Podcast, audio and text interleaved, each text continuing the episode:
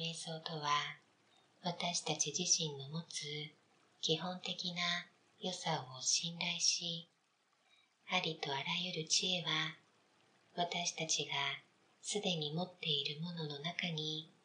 存在することを認識するプロセスです。私たちは自分を改善したり変えたり何かを取り除こうとしたりするのではなく自分自身であって自分自身で行うことにより深く気づきながら人生を送ることができます。大切なのはもっと探求心を持ち、より好奇心を高めて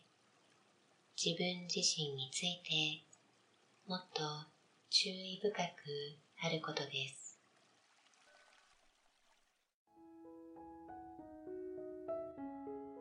瞑想を通しもっと目覚めて自分が何をしているのかを知るとは安全を守るための無意識によるコントロールに気づくことが含まれます。例えば何かを苦手だと感じるときは過去に体験した嫌な出来事の記憶が影響していますがそのような苦手意識も同じようなストレスの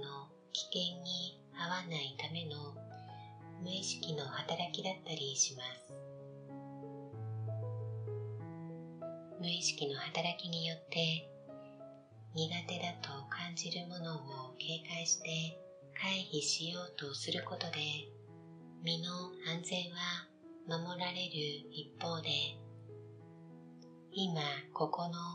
まっさらな体験に対しても無意識のうちに過去からの判断を持ち込むことで新しい体験のチャンスや味わえるはずの喜びに背中を向けてしまうことも多くある。だからこそもっと目覚めていることが大切なのだと教えられます。